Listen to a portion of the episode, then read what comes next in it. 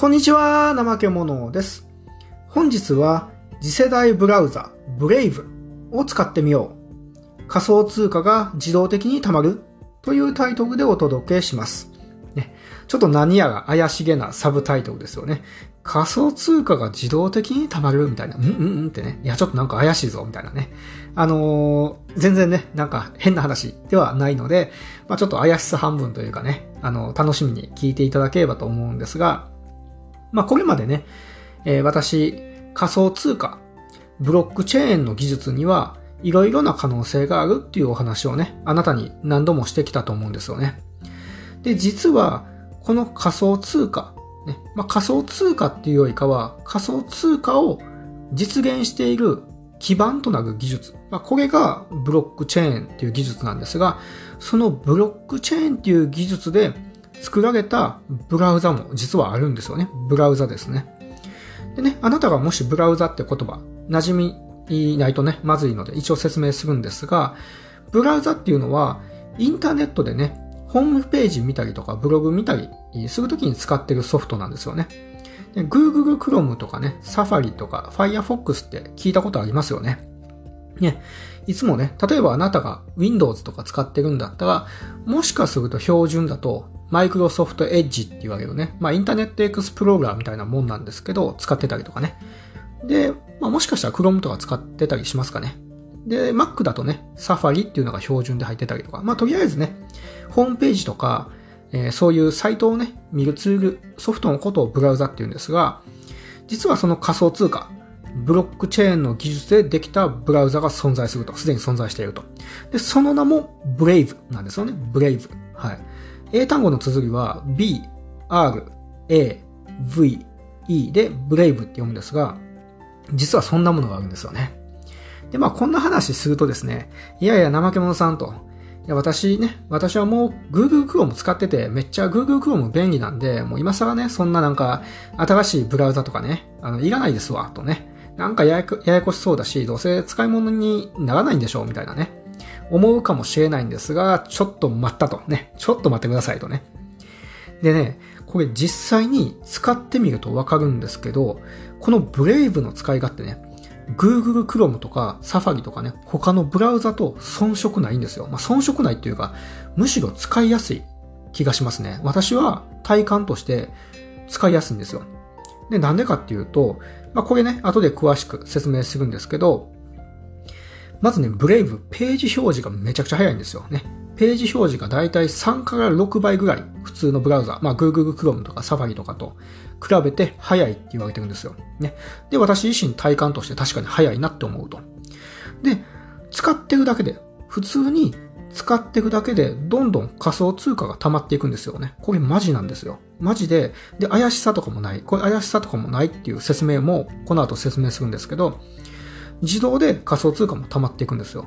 ということで、使い勝手はいいし、自動的に仮想通貨はどんどん溜まっていくしで、とにかく最高だなと。いうことで、私は現在ですね、パソコンもスマホもすべてブレイブをメインブラウザとして、ねえー、標準のブラウザ、よく使うブラウザとして設定していますと。いうことで、ね、前置きいろいろ、えー、説明してきたんですが、本日の配信では、この次世代ブラウザ、ブロックチェーン、仮想通貨でできたブラウザ、えー、ブレイブについて解説したいと思います。で、早速いきますね。えー、まず、じゃあ次世代ブラウザ、ブレイブって何ぞやって、ブレイブとはっていう話なんですが、ブレイブとは、プライバシーを重視した高速かつ安全な次世代ブラウザなんですね。はい。まあ、あのね、これ公式ページの文言化がそのまま引用してきただけなんですが、あの、詳しくね、具体的に説明しますね。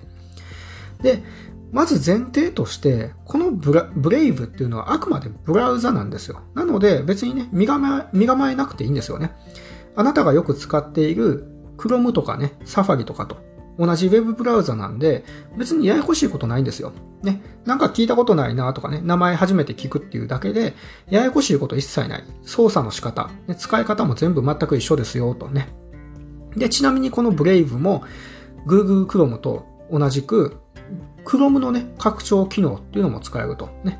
まあ、アドオンとか言ったりしますよね。なんかこう、Google Chrome のね、あの、拡張機能ってありますよね。まあ、あなたも使ってるのかな？使ってますかね？はい。そういうのもこの Brave でも使えるので、全然使い勝手ね、そのまんまで使えると。はい。じゃあ何が普通のそのね、Chrome とか Safari の Web ブラウザと違うのかっていうと、仮想通貨の技術、ブロックチェーンの技術を使用しているのが特徴なんですよ。この Brave の特徴だと。で、なんでこのブロックチェーンの技術を使っているかっていうと、ブレイブ独自の経済圏を実現するのに必要だからなんですよね。で、これについてはね、あの、細かく詳しく口述後で説明しますと。この後説明しますね。はい。で、このブレイブ、あの、まあ、Chrome とかね、サファリと一緒で、パソコンで、パソコンもスマホもどっちも使えますと。アプリありますと。ね。パソコンだったら、Windows、Mac、あとね、ちょっとパソコン詳しい人、Linux ってご存知ですよね。Linux とかね。で、モバイルだったら、スマホだったら iOS、Android でアプリあるので、普通にですね、インターネットで Brave って検索すると、ね、出てきてそのまま Chrome とか Safari と一緒でインストールができると。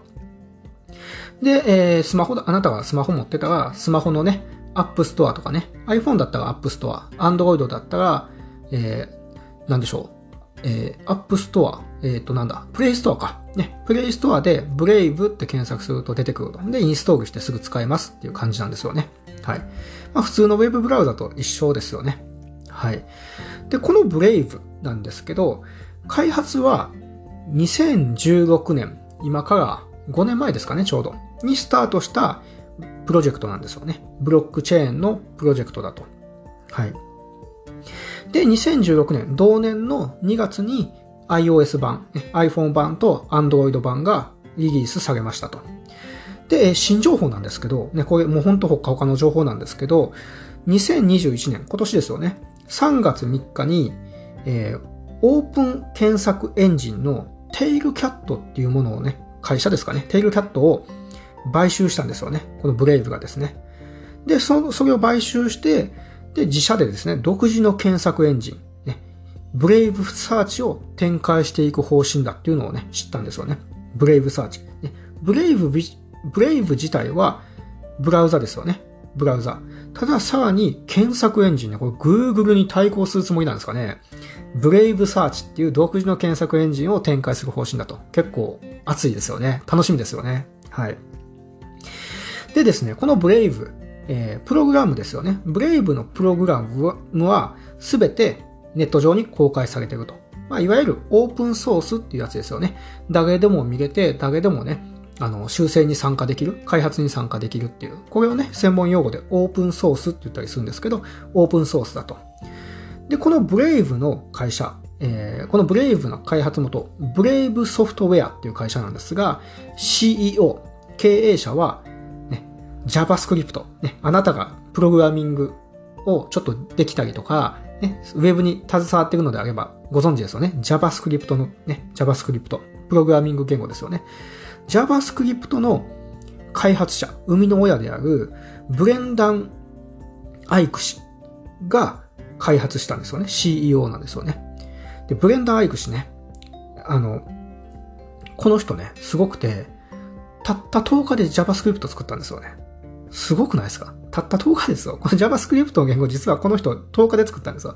そういう人が今 CEO をやって、この Brave を開発していると。そして、えー、最高技術責任者、CTO ですよね。CTO は、Firefox、ね、別のブラウザですよね。また別のブラウザ、Firefox の開発元の会社、モジーラソフトウェア、モジーラですよね。モジーラのブライアン・ボンディ氏っていう方が CTO、最高技術責任者についてると。ね。で、まあ何が言いたいかというと、要はもう、もうなんていうんですかね、夢のチームですよね。もう、こう、裏付けはしっかりしてると。もうほんと天才エンジニアが集結して作ってるあの、ブラウザなんですよね。すごいですよね。ブレイブって本当天才が集まってると。ね。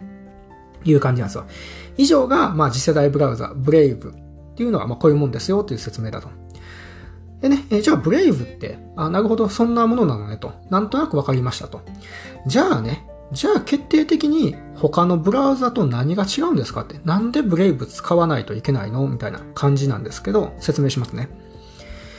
ブレイブが他のブラウザ、ね、Chrome とか Safari とか Firefox ね、インターネットエクスプローラー、えー、エッジとかね、他のブラウザと大きく異なる点は、主にね、3, つあるんですよ、3つね。1つ目が、広告ブロック。広告ブロックとプライバシー保護の機能を標準搭載してるんですよ。標準搭載してると。そして2つ目、えー、ね、広告をブロックしている。広告表示しない分、あと余計な情報を収集しない分、ページ表示が高速なんですよね。約普通のブラウザに比べて3から6倍の速度で読み込むって言われてるんですよね。そして3つ目。これがもう個人的に私としては最大の特徴なんですけど、ブレイブ独自の経済圏が存在するってことなんですよね。ブレイブ独自の経済圏が存在すると。ちょっと何言ってるかわかんないですよね。え、な、な、な、なんやと。ね。ブレイブ独自の経済圏って何やと。これね、後で説明しますと。はい。で、もっとね、具体的に、えー、説明していきたいんですが、ねえー、なんで広告ブロックとプライバシー保護が大切なのかっていうことなんですが、プライバシー保護の重要性っていうのは年々高まってるんですよね。プライバシー保護の重要性は年々高まってると。ね、例えば Google ね。まあ、あなたももしかしたらね、ご存知かもしれないんですが、サードパーティークッキーですよね。ねサードパーティーっていうのは、えー、Google 以外の会社、他の会社のことですよね。第三者っていうんですよね。サードパーティー。第三者のね。第三者のクッキーっていうのは、いわゆるね、えー、情報を保存する、なんていうんですかね。まあちょっと細かいね、小さなデータを保存する箱だと思っていいかなと。はい。保存する場所ですね。で、そこにはね、例えば、あなたが、こう、ブログとか、ね、よく、こう、使われてる、ブログ下げるんだったらご存知かもしれないんですが、Google Analytics みたいなアクセス解析ってありますよね。ね。1日に何人訪れましたとかね。ああいうアクセス解析って、情報収集してるんですよね。あなたの年齢ね。何歳ぐらいかとか、あなたが何歳ぐらいかとか、ね、男か女かとかね。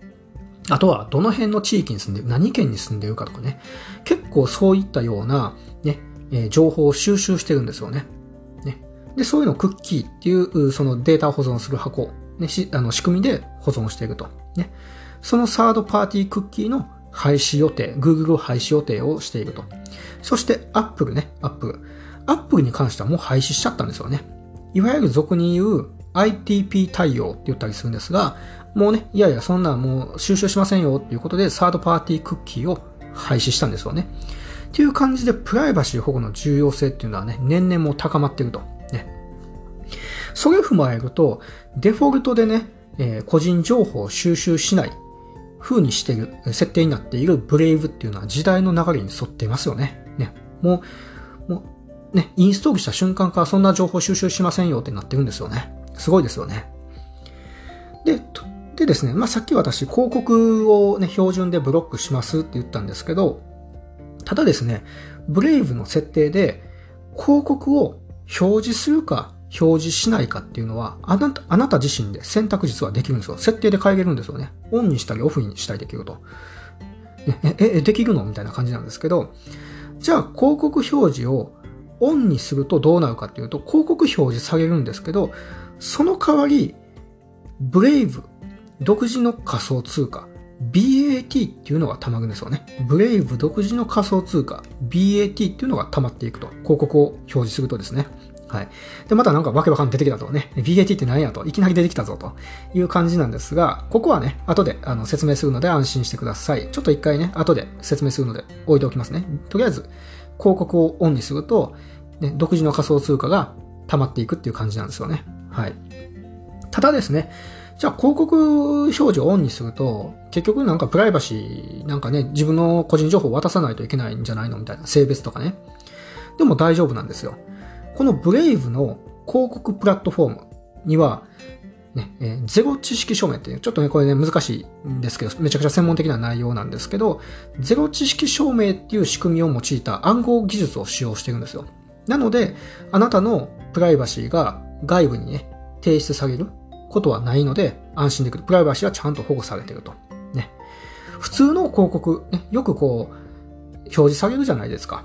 ね、スマホのアプリ使ってたりとか、ウェブブラウジング、ホームページ見てたりとか、サイト見てたりする広告。あれは、第三者にね、情報提供されてるんですよ。具体的に言うと、あなたの、その、ね、ホームページ、いろんなホームページ見てますよね。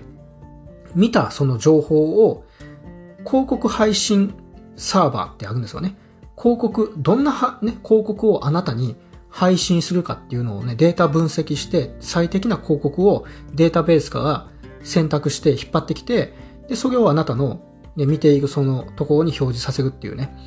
そういう専用の広告配信サーバーってあるんですけど、そこにデータ渡してるんですよね。一回渡して分析かけて、で、最適な広告をあなたに届けていくっていう。まあ、そんなことをしてるんですよね。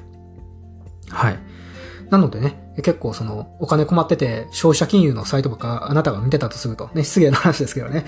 まあ、ないと思うんですけどね。えー、例えばまあ私にしましょうかね。私がね、金に、お金に困ってて、消費者金融のサイトバーって見ていくと。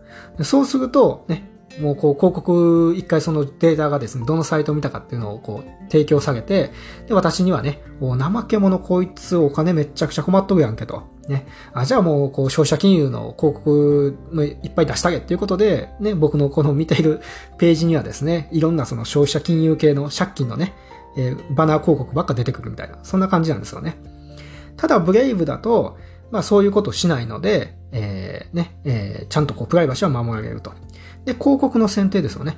どんな広告をね、あなたに、私に表示すべきかっていうことも、ね、あなあなたのユーザーの端末内で完結するんですよね。端末内にあるデータで完結させると。ね、怠け者、私だったら、私のパソコンにあるデータの中だけで、ね、広告の選定、どんな広告を配信すべきかっていうのも選定しているので、ね、データを第三者に渡すことっていうのはないですよと、プライバシー保護されてますよっていうことなんですよね。はい。でですね、えー、もう一つはですね、他のブラウザと異なる特徴ですよね。でこれが、もうね、目玉というか最大の特徴なんですけれども、ブレイブ経済圏で活動できるってことなんですよね。ブレイブ経済圏で活動できる。はい。で、これどういうことかっていうと、ね、今、自分がどのくらいの BAT、ね、仮想通貨ですよね。が溜まっているかっていうのが常に表示されるんですよね。どのくらいの仮想通貨が溜まっているかっていうのを常に表示される。そして、各サイト、えー、例えば Twitter とか YouTube とか、他のブログサイトとかね。で、投げ銭ボタン、ね、いわゆるこの仮想通貨、独自の仮想通貨 BAT を送信するボタンが表示されるようになるんですよね。ね。なので、そういう感じで、こう、ブレイブ経済圏で、活動できるっていう特徴が、このブレイブのブラウザ、他のブラウザと大きく異なる点なんですよね。でね、ちょっとね、このね、BAT とか、ブレイブ経済圏とか、いきなり出てきたんで、ね、わけわからんっていう感じだと思うので、続いてね、説明していきますね。だんだんと分かってくるかなと思います。じゃあですね、BAT に行きましょうか。BAT。ブレイブの独自通貨、BAT について説明したいなとでじゃあ BAT って何なのかって話なんですが、これはですね、ベーシックアテンショントークン、ね、ベーシックの B、アテンションの A、トークンの T、ベーシックアテンショントークンって言われる、ブレイブ独自の通貨、まあ、独自トークンとも言ったりするんですが、ね、そのことをこう BAT って言うんですよね。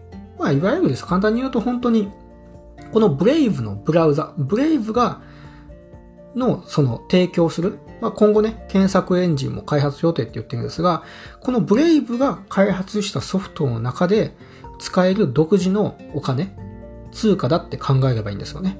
はい。でですね、この独自のトークン、独自通貨を発行することで、このブレイブ経済圏っていうのをこう回してるんですよね。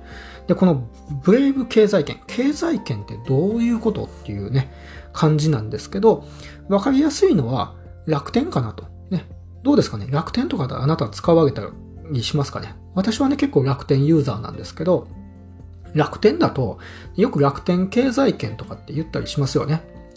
なんか楽天で、ね、えー、楽天市場で物買うと楽天ポイントが溜まって、で、その楽天ポイントで楽天証券で、ね、ちょっとこう、なんだろうな、投資にポイント使えたりとか、ね、あとはなんだ、楽天トラベルに行くと、また楽天ポイント貯まったりとか、ね、楽天ポイントで今度仮想通貨に交換できたりとかって、楽天の中だけで、その、なんかね、こういろんなサービスをこう回ってると。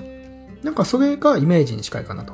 ブレイブはブレイブで、ブレイブのその溜まった BAT っていう、まあ、ポイントというか、まあ、通貨ですよね。この場合は。を使っていろんなことができると。はい。で、こういったその、〇〇経済圏っていうのを、実は LINE とかメルカリも同じような方向性を目指しているのかなと。最近メルカリだとメルコインっていうのをね、会社作りましたよね。メルカリ独自の仮想通貨と。で、LINE は LINE でリンクっていう LINE 独自の仮想通貨があると。いうことで、それはそれぞれの会社でそういう経済圏を作りたいんですよね。経済圏を作りたいと。はい。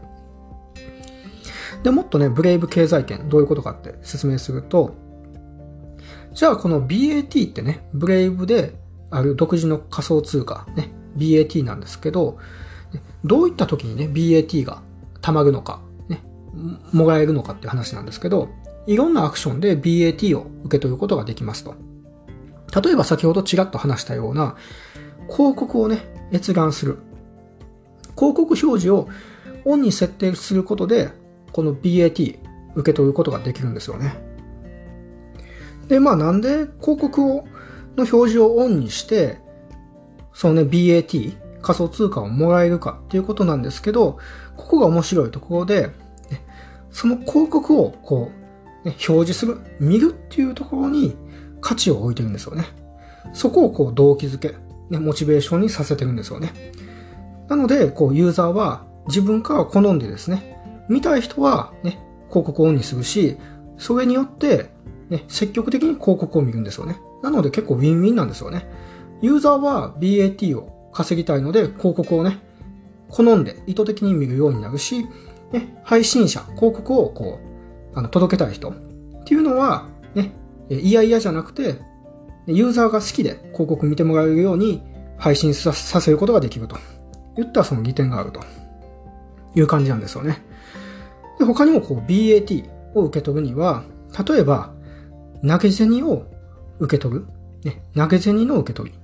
で、これどういうことかっていうと、このですね、このブレイブっていうこのブラウザを使っていると、人にこうね、投げ銭を送ることができるんですよね。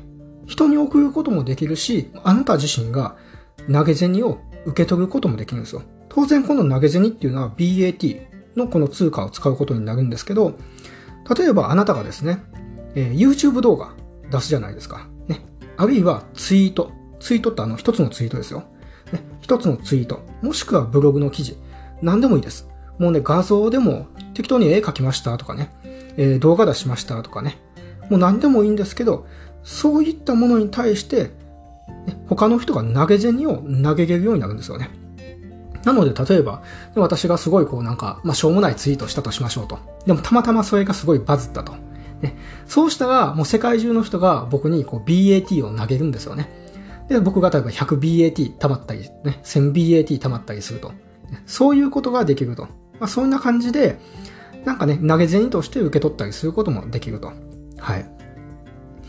でですね、えー、まあ先ほども話したんですけど、逆にですね、BAT、ね、これを人に送ることもできるんですよね。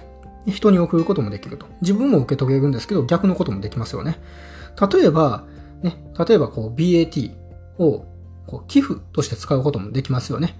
なんかこう募金募集してますってね、募金してくださいっていうところに、もうポチッとボタンを押してね、例えば 10BAT、100BAT で送信と押すともうそれで寄付ができたりとか、もしくは、ね、あなたとは逆で、こう、ね、あの、その、ブレイブで、ホームページとかね、YouTube とか Twitter とか見てて、あ、このツイート面白いなとかね、いや、この動画面白いなと思った時に、気楽にね、投げ銭できると。もうポチってね、投げ銭ボタンが標準でこう表示されてるので、投げ銭ボタンポチッと押して、10とか20とかって数字だけ入力して、あとはポチッと押すだけで、もうその人に対して直接ね、投げ銭ができると。超便利ですよね。もうほんとチップ感覚ですよね。こう海外旅行行ったりするとチップって渡しますよね。もうそれが気軽にできるという感じなんですよね。そういった形でこう BAT っていうのはやり取りができると。で、この BAT は他の仮想通貨とも交換可能ですと。まあ、つまり換金ができるんですよね。えー、その BAT なんかこうもらったりとか送ったりできるの分かったと。でもなんかおもちゃみたいなもんじゃないのみたいなね。あくまでそのブレイブだけで使えへんのやったらなんか持っててもしゃあないなってね、もしかしたらあなたは思うかもしれないんですが、ね、ここがすごくて、ね、これも仮想通貨なんですよね。ね、仮想通貨の特徴って以前話しましたよね。ポイントとは違うわけですよね。ポイントとは違う。通貨なんですよね。なので当然ですね、他のこう仮想通貨と交換したりとか、ね、え現金と交換したりもできると。すごいですよね。すごいですよね。ね、なんかこう、悪いこと、悪いことっていうかね、なんか思いつきました。ね。じゃあめちゃくちゃコンテンツ作って BAT もらいまくったらそれで飯食えるやんけって思いますよね。実はね、そんな話もちょっと今後して、あの、この後していくんですが、できると。でですね、現時点では、この 1BAT、ね、1BAT あたり、だいたい1.5ドルなんですよ。レートがですね。で、約、日本円で164円ですね。1BAT1.5 ドル。約164円だと。はい。ただちょっと残念なのが、そのですね、まあ一応この価値はあるんですけど、日本だとね、またその法的な面、資金決済法ってあるんですよね。資金決済法っていうのがあると。でですね、この BAT っていうのがちょっとね、直接渡せなくて、どうしてもこのね、BAT ではなくて BAT ポイント、ねえー、略して BAP、ね、T じゃなくて P、ポイントオブ P ですよね。ポイントの P ですよね。として扱われちゃうんですよね。なのでですね、日本だと、そのまだちょっと法的な面で、直接 BAT が溜まるんじゃなくて BAP っていうね、ポイントの方が溜まっていくようなな感じになっちゃってるんですよね。なので、このポイントの方、BAP の方は、ちょっと BAT にね、交換したりとか、他の仮想通貨と交換できないんで、ちょっとね、現金化はできないんですよね。ちょっと残念ですよね。ちょっと日本、ちょっとね、法律なんとかしてほしいんですけど、まあそんな感じなんですよ。ただし、それ以外は、ね、現金化できないっていう、とか他の仮想通貨とね、交換できないっていう以外は、BAT とね、ほぼ同じように扱えると。ね、そこで例えば BAP ね、広告ね、オン、表示オンにして、ね、めちゃくちゃこうね、普通にブラウジング、ホームページ見たりとかね、普通にしてて BAP、ね、ポイント貯まりましたと。ね。じゃあポイント貯まったら、あ、なんかいいツイートあるな、いい動画あるなとかね、この人に投げ銭したいなとか、寄付したいなっていう時に、その貯まった BAP で寄付したりとかね、BAP を送ったりとか、ね。あるいは、なんか物買ったりとかね、決済に使うこともできると。その辺は、あの、他の BAT と同じなので、えー、大丈夫ですと。で、今後ね、法、法整備っていうか、まあ、えー、法律面が変わればですね、本当にこう、BAT と同じようにポイントじゃなくて仮想通貨としてね、扱える、換金できたりする可能性もあるので、ね、すごいこう、将来性あるかなと思います。はい。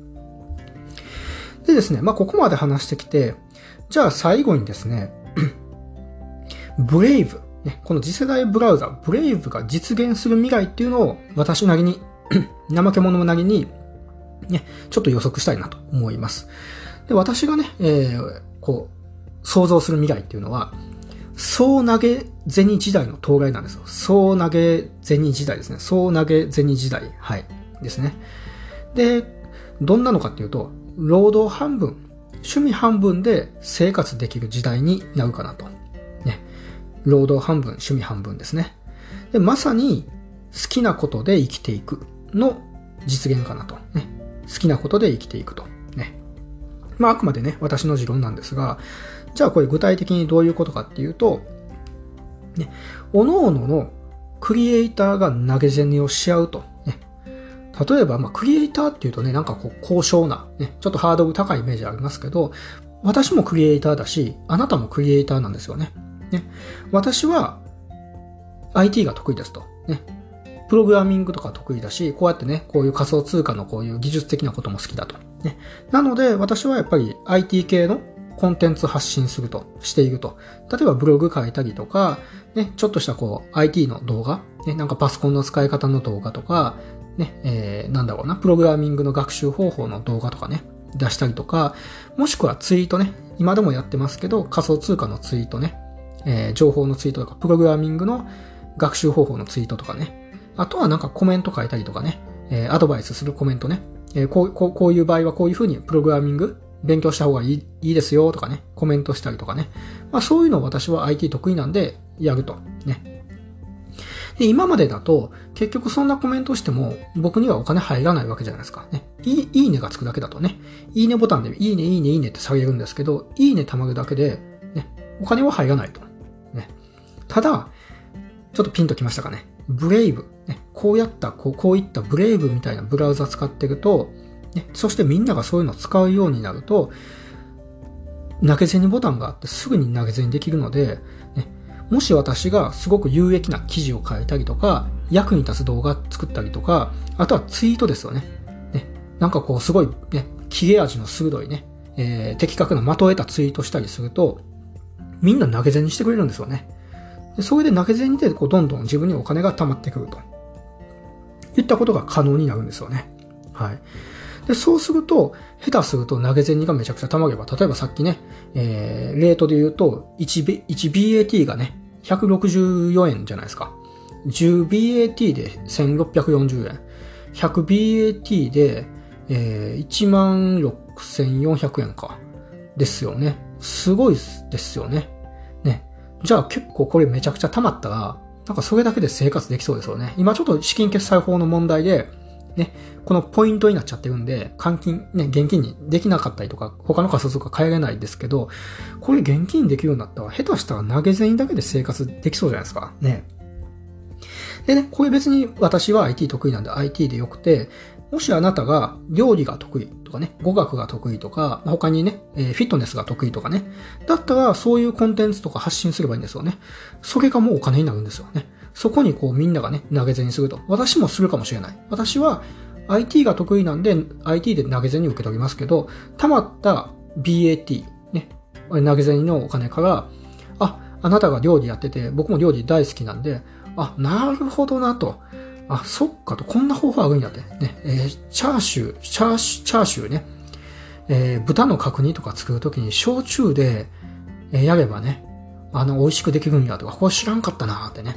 あ、ちょっと役に立ったわってね。もうこれもう 1BAT でもね、10BAT でもいいか。まあ 1BAT かなってね、ちょっと多く出せないんで。でも 1BAT だけでもね、投げ銭にしようってなったら、もうそこであなたにね、160円ぐらいがパンって入るわけですよね。で、僕みたいな同じような人がね、100人でも、ね、1000人でもいたらもうえらい額になりますよね。ね。なので、そういう感じで、それぞれが自分の好きなコンテンツを発信すると、それが全てお金になって、そこでこう、経済が回っていく。これがいわゆる、ブレイブ経済圏という私がさっき言ったものなんですよね。はい。で、まあ、ブレイブ経済圏ね。ちょっと難しい言葉で言うと、トークンエコノミーとか言ったりするんですけどね。専門用語で言うとね。トークンっていうのはね、仮想通貨のことなんですよ。仮想通貨ってね、トークンっていう呼び方もするんですが、エコノミーは経済ですよね。英語で経済ですよね。で仮想通貨の経済。なんでトークンエコノミーですよね。こういったブレイブ経済圏、トークンエコノミーが実現できると。はい。で、さっきみたいな私とかね、まああなたを例に例えたんですけど、これをですね、もう全員でこうやり合うことで一つの経済圏、お金が回ると。ね。で、それでね、えー、投げ銭にしてもらって稼いだお金をまた別の人に投げ銭、ね、するのも OK ですし、もしくは、ね、ちょっと現金化したいなとか他の仮想通貨に変えたいなっていうので換金するのも OK ですよね。はい。そういうことをすることで、まさにですね、YouTube の CM、一時流行りましたキャッチフレーズね、好きなことで生きていくみたいなありましたよね。で、それが本当に実現できるかもしれないですよね。はい。で、この流れっていうのは、ね、今あくまでブレイブっていうね、次世代ブラウザの中だけの話をしたんですけど、ね、今後ですね、あらゆるコミュニティでこういったね、いわゆる経済圏ができるっていう動きはできてくるかなと予想していますと。まあ、近い例で、近しい例で言うと、メルカリとかそうですよね。LINE もそうですよね。GMO とか、それぞれの会社がこぞって今独自仮想通貨、独自トークンをね、自社で持とうとしますよね。それができると、メルカリはメルカリで、メルカリ経済圏みたいなできるし、LINE は LINE で LINE 経済圏みたいなね。で、GMO さんは GMO さんで、そういう経済圏ができる、経済圏ができると。ね。まあ、メルカリだとどうですかね。例えば、ね、すごくこう、なんだろう、ちゃんとした対応、ね、もうなんか迅速な発想、えー、丁寧なメッセージのやり取り、ね、えー、すると、なんかそこでね、メルコインっていうんですかね。今メルカリって仮想通貨、メルコインって名前してましたけど、なんかメルコインが送れると。でそうするとみんな、あ、じゃあちょっとちゃんと頑張ろうってね、なんか雑な対応したらメルコインもらえへんから、なんかちゃんとやっとこうってね、いうふうにみんながそうやってモチベーションが高まりますよね。動機づけができますよね。まあ、そういったような経済の流れが発生するといった感じなんですよね。はい。ということでね、結構いろいろ喋ってきたんですが、どうですかね？ちょっと BAT のあたりがちょっと複雑でしたかね？はい。またこのあたりね、質問いただければ、あの、お答えしていくので、えー、まあね、ちょっとわからないとこがあれば、あの、また巻き戻して聞いていただいたりとかね、していただくといいのかなと思います。ということでね、え最後、本日のまとめを箇条書きで喋、っていきたいと思います、え復習に使っていただくとね、いいかなと思います。えまずね、ブレイブとは、プライバシーを重視した高速かつ安全な次世代ブラウザのことですね。で、これね、基本的には普通のブラウザと同じですよとね、全然身構えなくていいですよってね、えー、別にそのね、なんか難しいこともないし、一回ね、試しに使ってみてくださいねっていう感じなんですよね。で、ただですね、普通のブラウザ、既存のブラウザ、Chrome とか Safari とかと大きく異なるのは3つありますよと。広告ブロックとプライバシー保護の機能を標準搭載している。インストールした時からもうね、広告ブロックしてくれるし、プライバシーを第三者に渡さなくしていると。で、えー、二つ目。ページの表示が高速であると。ね、広告、ね、の画像とか表示しない分、その分高速なんですよね。3から6倍ぐらい速いって言われてると。で、最後三つ目ね。え、ブレイブ独自の経済圏が存在すると。ね、これが最大の目玉でしたよね。面白い機能ですよね。ブレイブ独自の経済圏が存在する。ね、まさにここがもうブロックチェーンで作っている最大の理由ですよね。でですね、えー、広告を、ね、普通、標準ではね、広告非表示、広告表示されないんですけど、自分でオンにすることができると。で、広告をオンにすると、ブレイブ独自の通貨、BAT っていうのを貯めることができると。ね、で、広告表示を有効にして広告が出るようになっても、あなたのプライバシーっていうのは守られた状態ですよと。守られてますよとね。あなたの情報を第三者に渡すこともないですし、えー、情報っていうのは、ね、えー、先ほどちょっと話しましたように、えー、っと、技術ですよね。ゼロ知識証明っていう技術でちゃんと暗号化されているので、プライバシー対策バッチリですよと。ね。で、えー、BAT っていうのはじゃあ何かと。ね。これは、ブレイブ、独自の通貨、独自トークンですよということですね。で、この BAT っていうのはね、例えば、えー、投げ銭をですね、自分がそのブログ投稿したりとか、ツイートしたりとか、動画を YouTube に投稿したりとか、でそういうところで、こう、投げ銭をしてもらって貯めることもできるし、広告機能をオンってして広告をね、見ることで、まあ見るって言ってもね、普通に、こうさ、あの、いつもこうインターネットを使うのと同じ感じでただ単にこうページ上に表示されるだけなんですが、広告表示オンにすることで BAT というのが溜まっていくと。そしてこの BAT ね、えー、投げ銭にとして他の人にね、え投げ銭にしたりとか、もしくは自分がね、受け取ったりすることで使うことができると。はい。で、イメージとしては、もうあなたのですね、あなたのあらゆるコンテンツが投げ銭をもらえるようになると思ってほしいんですよね。今まではもういいねしてもらうのがせいぜいだったんですけど、あなたが発信するコンテンツ、ね、動画でもいいですと、ね、ブログ記事、コメントでもいいです。ほんとちょっとしたコメント、ね、ブログに対するコメントでもいいですし、あとはツイートですよね。たまたまこう何気ないこうツイート、ね、だったりとか、ね、そういったその適当に書いた画像でもそうですよね。絵を適当に書いてパンってネットにアップするのもそうだし、そういうあなたが作り出すすべてのコンテンツがお金になる。まあ、投げ銭をもらえるようになるっていうことなんですよね。それが全体的に起これば、ね、全体的に普及すればですね、いわゆるブレイブ経済圏、一つの経済圏ができるので、ブレイブ経済圏だけで生活の大部分が賄える時代になるんですよね。ね、すごいですよね。もうそこだけで投げ銭し合ってね、稼ぐことができると。で、その投げ銭ってね、えー、現金に交換したりできる。他の仮想通貨に交換できるんで、もうそこだけでこう生き生きていける感じですよね。はい。で、まあ、この〇〇経済圏っていうやつですね。ブレイブに限らず、〇〇経済圏ちょっとした用語で言うと、トークンエコノミーってやつですよね。トークンエコノミーの流れは、今後、あらゆるコミュニティで形成されていくだろうってことなんですよね。ブレイブだけじゃなくて、メルカリとか、LINE とか、GMO さんとかもね、取り組み始めてますよね。で、他にもね、えー、各社が独自の仮想通貨、独自のトークンをね、えー、持つことによって、そこの会社独特、そこのサービス独自の経済圏が発生すると。